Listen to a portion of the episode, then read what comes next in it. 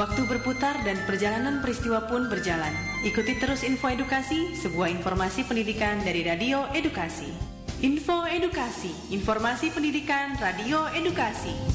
Halo, halo, halo, halo. Assalamualaikum warahmatullahi wabarakatuh. Sahabat edukasi, selamat siang. Agung Ramadi kembali menyapa, menemani sahabat edukasi dan tentunya hadir info edukasi kurang lebih 30 menit ke depan terus mengupdate informasi-informasi terkini dari dunia pendidikan, kebudayaan dari Kemendikbudristek tentunya dan juga yang harus kita ingat selalu di masa pandemi ini lakukan aktivitas sesuai dengan protokol kesehatan, gunakan masker, rajin mencuci tangan, hindari kerumunan dan menjaga dengan menjaga jarak agar tentunya kita semua uh, bisa terhindar dari paparan virus COVID-19. Baik, Langsung saja sahabat edukasi, Agung Ramadi akan mengawal info edukasi hari ini dan tentunya dengan informasi terhangat dari dunia pendidikan. Info edu. Informasi pertama di 26 Agustus yang sudah diluncurkan Merdeka Belajar episode ke-12 oleh Kemendikbudristek ini terkait sekolah aman berbelanja bersama melalui SIPLA di mana Kemendikbudristek yang meluncurkan Merdeka Belajar episode ke-12 ini, Sekolah Aman Berbelanja melalui Sistem Informasi Pengadaan Sekolah atau SIPLA. Dengan adanya SIPLA ini, kini satuan pendidikan dapat melaksanakan proses pengadaan barang dan jasa melalui daring dengan menggunakan sumber dana bantuan pemerintah secara fleksibel dan aman. Di 2021, pemerintah pusat menyalurkan bantuan operasional sekolah atau BOS sebesar 53,4 triliun rupiah ke lebih dari 216 ribu sekolah untuk membantu kebutuhan belanja operasional. Untuk total anggaran BOS yang meningkat dari 51,2 triliun rupiah di tahun 2019 kini menjadi 53,4 triliun rupiah di tahun 2021. Nadiem Anwar Makarim saat meluncurkan peningkatan SIPLAH secara daring di 26 Agustus mengatakan dengan SIP lah sekolah membelanjakan dana BOS secara fleksibel sesuai kebutuhan sekolah, termasuk untuk melengkapi daftar periksa, lalu pembelajaran tatap muka terbatas yang diatur di dalam SKB 4 Menteri. Lebih lanjut, berikut Mendikbud Ristek Nadiem Anwar Makarim saat peluncuran Merdeka Belajar episode ke-12 Sekolah Aman Berbelanja bersama Siplah. Terima kasih. Assalamualaikum warahmatullahi wabarakatuh. Salam sejahtera bagi kita semua. Om Swastiastu, Namo Buddhaya, Salam Kebajikan, Rahayu. Yang saya hormati Menteri Koperasi dan UKM, Bapak Teten Mas Duki, Menteri Perindustrian yang diwakili oleh Kepala Badan Pengembangan Sumber Daya Manusia Industri, Bapak Arus Gunawan, Kepala LKPP, Bapak Roni Dwi Susanto, dan Ibu dan Bapak Kepala Sekolah, para perwakilan mitra siplah, rekan-rekan media, serta ibu dan bapak hadirin yang berbahagia. Hari ini uh, cukup lama saya tunggu-tunggu karena Merdeka Belajar episode ke-12 ini kami luncurkan dengan berkaitan dengan program digitalisasi sekolah. Jadi ini ini peluncuran pertama kita yang berhubungan dengan uh, platform digital uh, uh, dan pembaruan platform digital dari uh, uh, proses digitalisasi sekolah kita ya. Kami bukan hanya berfokus dalam digitalisasi sekolah kepada penyediaan dan pengiriman peralatan TIK kami juga mengembangkan platform-platform pendidikan yang bertujuan mendukung pemenuhan kebutuhan murid ya. Salah satunya adalah platform yang memudahkan sekolah untuk melakukan pengadaan barang dan jasa yakni Siplah yang pertama dirilis pada tahun 2019 tapi kita meluncurkan ini dengan berbagai macam fitur uh, yang sudah kita transformasi ya untuk membantu uh, para penyedia dan terutama para kepala sekolah dan satuan-satuan pendidikan kita. Ya. Siplah ini telah membantu sekolah sudah melakukan uh, peng, apa, uh, pengadaan secara jauh lebih transparan, jauh lebih aman, dan jauh lebih mudah. Kami berupaya memberikan keluasan kepada para sekolah untuk meningkatkan jumlah besaran uh, dana BOS ini. Salah satunya dengan meningkatkan jumlahnya, ya, dan memberikan fleksibilitas kepada sekolah untuk membelanjakannya melalui Siplah. Ya. Namun pada saat hari ini kami masih mendengar keluhan banyak dari ibu dan bapak guru serta kepala sekolah mengenai berbagai macam jenis isu yang ada di sekolah. Jadi izinkan saya uh, melakukan sedikit paparan, uh, bisa ditunjukkan paparannya. Dan lebih lanjut Mendikbud Ristek, Nadiem Anwar Makarim juga menegaskan pihaknya akan terus melakukan transformasi teknologi untuk mendukung pembelajaran sekolah, pembelanjaan sekolah yang efisien, aman dan akuntabel.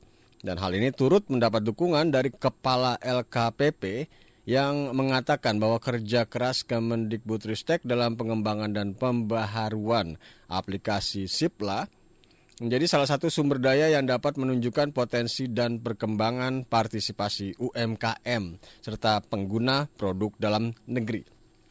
Kepala LKPP menyebutkan untuk uh, apresiasi dan dukungan terhadap penggunaan aplikasi SIPLA sebagai salah satu alat atau sarana untuk peningkatan tata kelola pengadaan barang dan jasa serta peningkatan peran partisipasi UMKM dan penggunaan produk dalam negeri. Hadir pula tentunya di kesempatan ini Menteri Koperasi dan Usaha Kecil dan Menengah Teten Mas Duki menyampaikan apresiasinya terhadap peningkatan SIPLA serta akan terus melakukan pembinaan dan pendampingan kepada KUKM secara proaktif agar dapat mewujudkan peningkatan kualitas produk KUKM sehingga mereka dapat berperan aktif dalam ekosistem pusat pasar logistik pendidikan di era digital. Teten menyebutkan dengan adanya percepatan sinergitas berkelanjutan antara dunia pendidikan dengan pelaku usaha lokal diharapkan dapat meningkatkan daya saing industri dan ekonomi lokal, serta mengakselerasi kualitas SDM wirausaha utamanya KUKM Indonesia. Apresiasi dan dukungan terhadap transformasi aplikasi SIPLA juga datang dari Kementerian Perindustrian yang diwakili oleh Kepala Badan Pengembangan Sumber Daya Manusia Industri, Arus Gunawan. Dikatakan oleh Arus, SIPLA adalah salah satu alat atau sarana untuk mencapai suatu tujuan yakni pemberdayaan dan peningkatan partisipasi industri dalam negeri, terutama sektor teknologi informasi dan komunikasi TIK. Partisipasi aktif industri dalam negeri melalui aplikasi Sipla diharapkan dapat menjadi peluang untuk mendapatkan kepastian pemasaran produknya secara nasional, terutama di era digital dan masa pandemi COVID-19 saat ini, serta memperluas pilihan komoditas barang jasa produksi dalam negeri sesuai kebutuhan satuan pendidikan di ekosistem pasar logistik pendidikan. Baik, informasi pendidikan lainnya akan hadir tentunya hanya di suara edukasi yang kerap dan mencerdaskan. Tony, bisa berhenti gak sih? Loh, memang kenapa pak? Kamu ini sudah menghidupkan motor sambil digas-gas berisik tahu? Maaf kalau keberisikan pak. Tony lagi belajar otomotif. Belajar kok bikin bising Tony. Ya sudah, Bapak mau ke warung sebelah dulu. Iya pak. Loh, ada apa pak? Kok sepertinya lagi kesel? Iya Bu, Anakku si Tony. Kenapa memangnya dengan si Tony, Pak? Sejak masuk ke sekolah kejuruan, tiap hari bikin bising saja, Bu. Sabar, Pak. Sabar gimana, Bu? Sudah gitu, katanya esok mau lanjutkan lagi kuliah sesuai kejuruan yang kini ia senangi. Pusing saya, Bu. Loh, bukannya lebih bagus, Pak? Sekarang ini kan baru digalakan ya pendidikan vokasi, Pak. Vokasi? itu, Bu? Pendidikan vokasi merupakan sistem pendidikan yang diarahkan pada penguasaan keahlian tertentu yang disesuaikan dengan kebutuhan industri, Pak. Hmm, gitu ya, Bu. Wah, berarti saya keliru ya, Bu ya. Guna meningkatkan sumber daya manusia industri, pemerintah mengoptimalkan pendidikan vokasi di Indonesia Pendidikan vokasi menyiapkan generasi muda Indonesia yang unggul, produktif, dan berdaya saing internasional.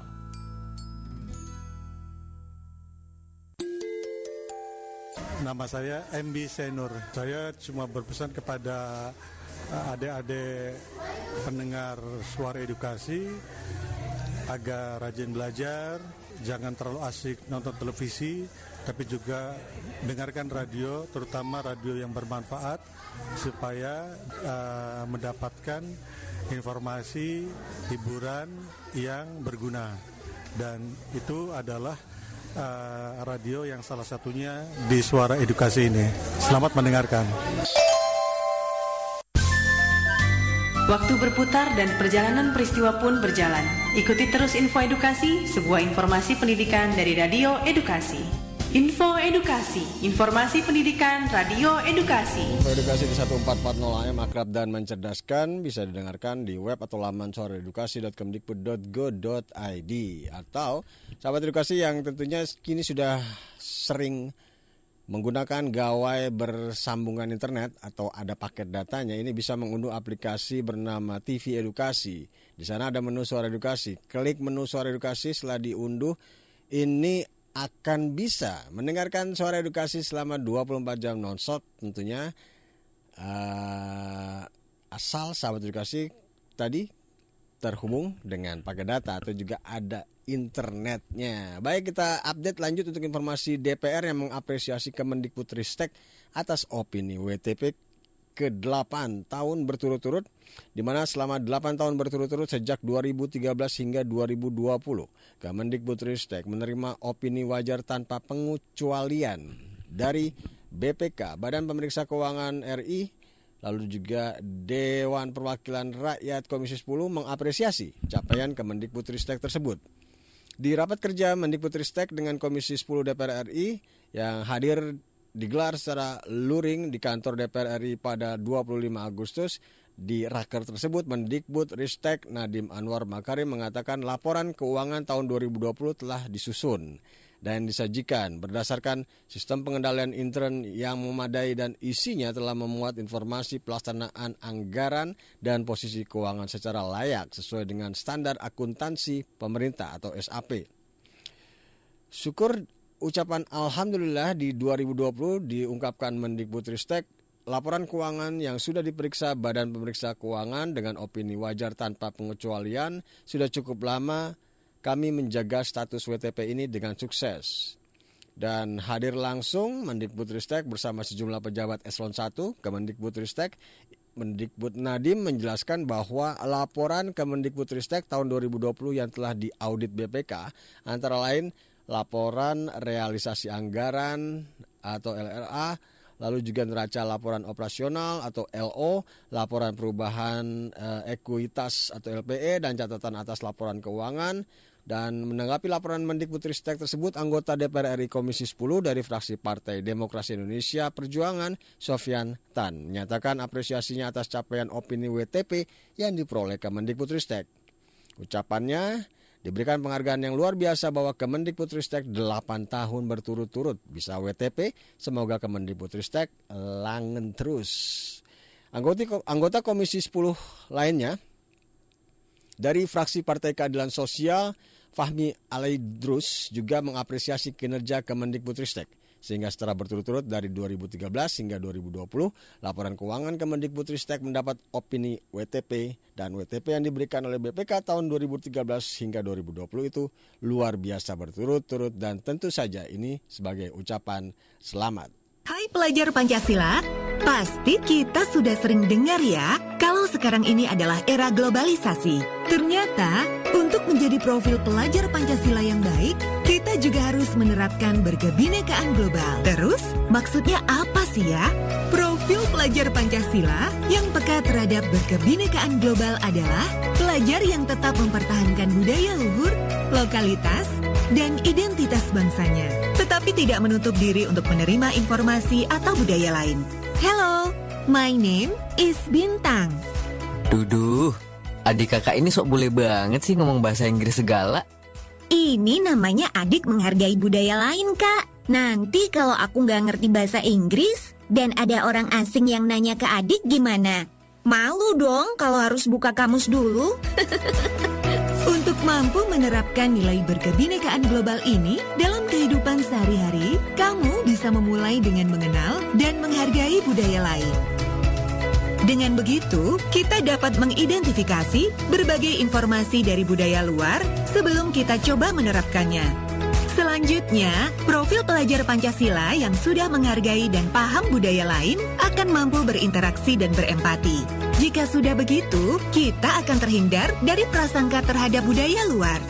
Selanjutnya, kita juga harus bisa menyelaraskan perbedaan yang ada dan dapat menciptakan hubungan yang harmonis dengan berbagai budaya lain. Gimana sahabat karakter? Nggak susah dong ya untuk menerapkan nilai ini dalam kehidupan sehari-hari.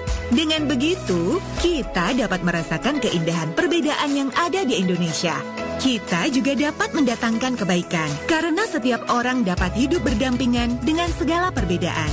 Yuk, mulai dari hal kecil.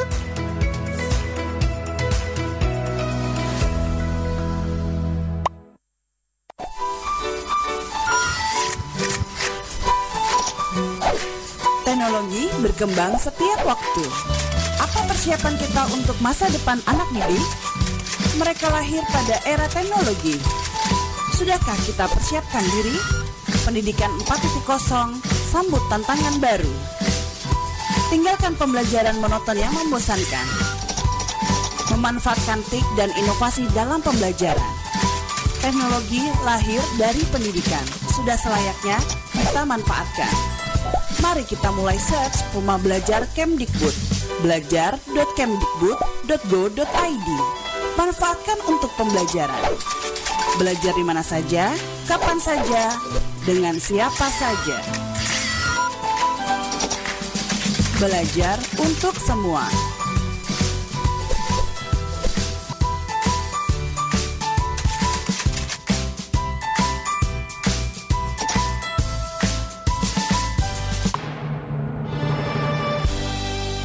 Anak-anak saya pikir yang penting pendidikan tidak bisa ditawar. Masa depan hanya bisa menjadi baik kalau pendidikannya baik. Saya Arif Rahman dari Ketua Harian Komisi Nasional Indonesia untuk UNESCO. Selamat mendengarkan suara edukasi. Terima kasih.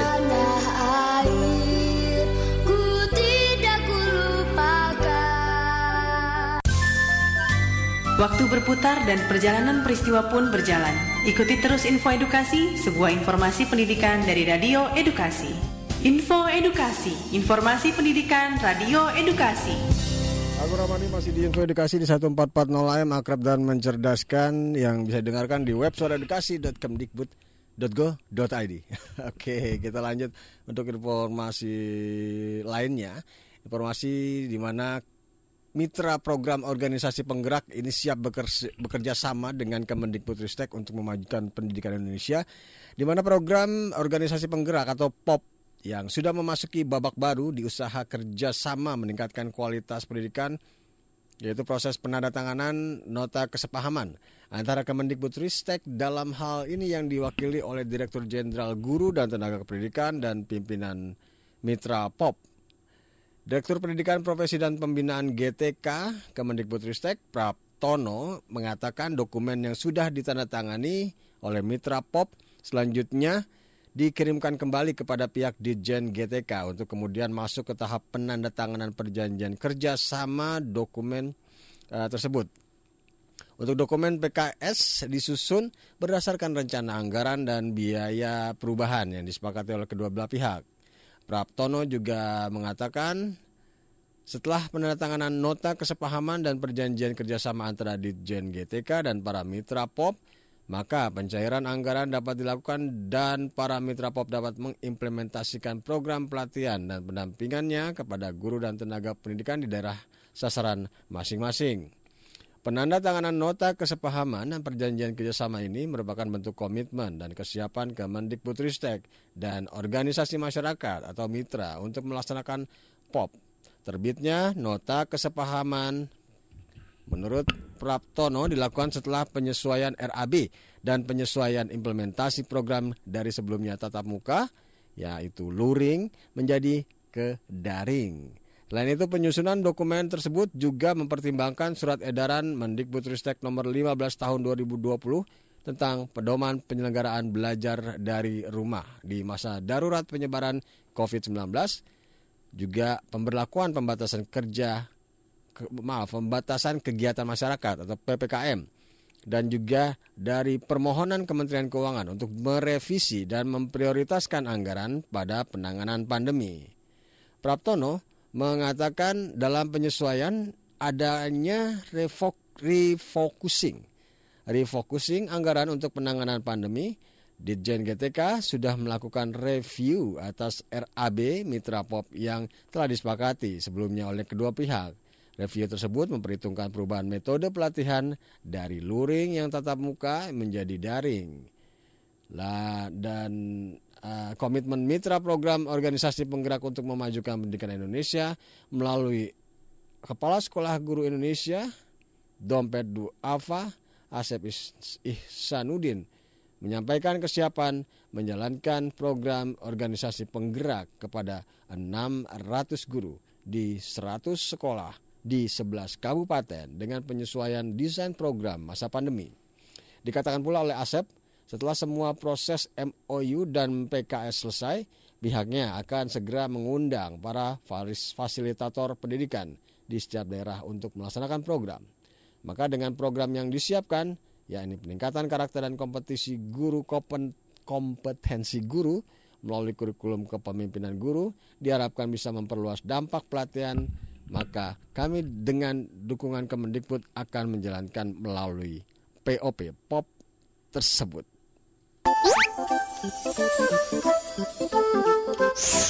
Halo sahabat Dikbud, di masa kebiasaan baru seperti sekarang ini, ingat selalu pesan ibu. Keluar rumah kalau penting saja ya nak, ingat untuk selalu 3M. 3M itu mudah dilakukan dan bisa mencegah penyebaran virus corona.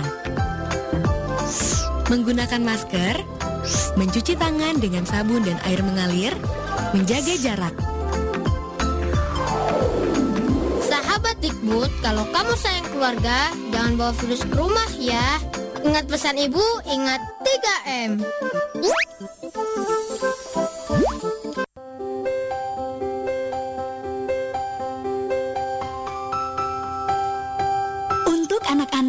Sekolahnya sudah diizinkan dibuka, ada panduan seru belajar kebiasaan baru yang harus diikuti ya ayah bunda, agar terhindar dari penularan COVID-19.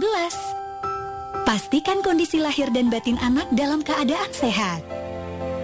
Baju yang dipakai haruslah dalam kondisi bersih. Anak harus sudah sarapan dan bawa bekal makanan sehat. Ingatkan anak supaya tidak pinjam-meminjam perlengkapan pribadi. Jangan lupa maskernya ya.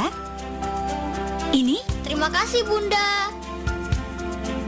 Ingatkan anak untuk cuci tangan pakai sabun setelah menggunakan transportasi publik atau antar jemput. Hindari menyentuh permukaan benda-benda, serta jaga etika batuk dan bersin selama di jalan. Jaga jarak aman di perjalanan.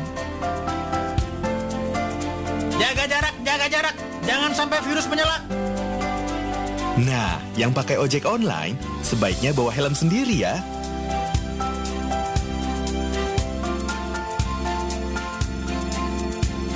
Langsung ke sekolah, jangan mampir-mampir dan langsung pulang setelah mengantar. Yuk, bantu sekolah, menjaga anak-anak tetap sehat dan selamat.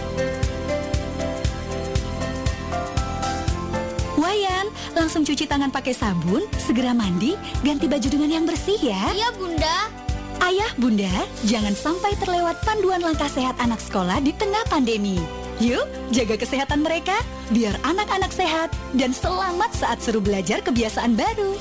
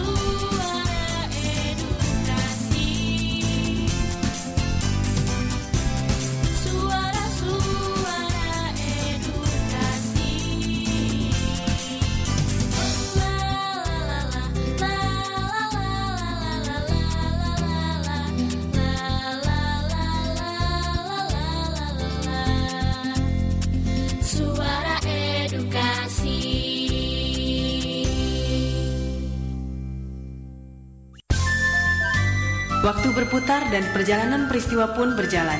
Ikuti terus info edukasi, sebuah informasi pendidikan dari Radio Edukasi. Info Edukasi, informasi pendidikan Radio Edukasi.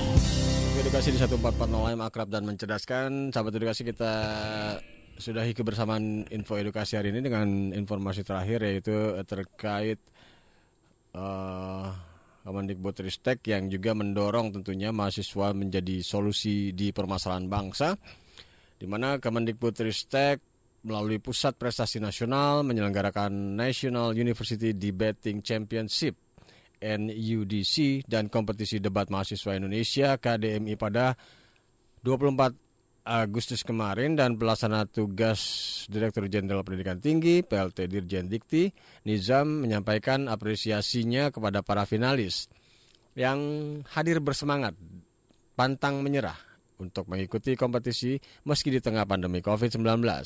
Lebih dari itu, mengingat situasi pandemi yang masih berlangsung, Nizam juga berharap mahasiswa dapat memberikan sumbangsi terbaiknya untuk menjawab berbagai persoalan bangsa yang begitu krusial. Dan saat sambutan secara virtual, Nizam mengatakan di tengah kesulitan sekalipun, adik-adik semua tetap berjuang untuk berkompetisi secara daring dari rumahnya masing-masing. Tentu dengan situasi dan kondisi yang berbeda. Terlebih dengan metode daring ini, jaringan internet menjadi kebutuhan utama dalam kesuksesan adik-adik mengikuti NUDC eh, KDMI 2021. PLT Dirjen Dikti mengatakan bahwa seluruh peserta adalah pemenang yang sudah tersaing juga bersaing di tingkat wilayah hingga menjadi finalis tingkat nasional. Kepada peserta yang sudah lolos ke babak final NUDC dan KDMI di 2021 ini, Nizam mengucapkan selamat dan kepada yang belum berkesempatan meraih medali, Nizam berharap tidak berkecil hati. Yakin ke depan untuk adik-adik mahasiswa akan jadi sosok yang mengisi pembangunan Indonesia, terutama dalam hal memberikan sumbangsi sesuai bidangnya masing-masing yang bersifat membangun untuk membantu menjawab persoalan-persoalan bangsa ini. Selanjutnya PLT Kepala Pusat Prestasi Nasional Asep Sukmayadi juga uh, mengatakan gelaran ini adalah upaya Kemendikbudristek dalam mengembangkan teknik komunikasi dan berargumen secara tepat diberikan kesempatan kepada generasi muda untuk membangun keterampilan berkomunikasi baik dalam bahasa Indonesia maupun bahasa Inggris. Membangun pola pikir dan argumen kritis guna menjawab persoalan bangsa. Lebih lanjut, PLT Dirjen Dikti menjabarkan bahwa debat adalah kompetensi yang fundamental untuk dikuasai seorang warga negara yang baik. Di samping juga tata bahasa, logika, retorika, ada juga kompetensi lain yang tak kalah penting yaitu bidang aritmatika, geometri, musik, astronomi dan itu sebagai fondasi bagi seorang warga negara yang baik untuk membangun masyarakat yang madani dan demokratis, maka partisipasi masyarakat dalam berretorika, kemampuan berbahasa untuk mempersuasi, membangun argumentasi yang didasarkan nalar, logika yang benar akan berujung pada perdebatan yang menghasilkan sintesa kebenaran ilmiah. Oke, sahabat edukasi, informasi tadi menutup kebersamaan kita di Info Edukasi hari ini. Selain ini ada program lain yang juga tentunya menarik untuk tetap disimak, menarik untuk tetap didengarkan hanya di suara edukasi ya, akrab dan mencerdaskan. Keep safe, sahabat edukasi.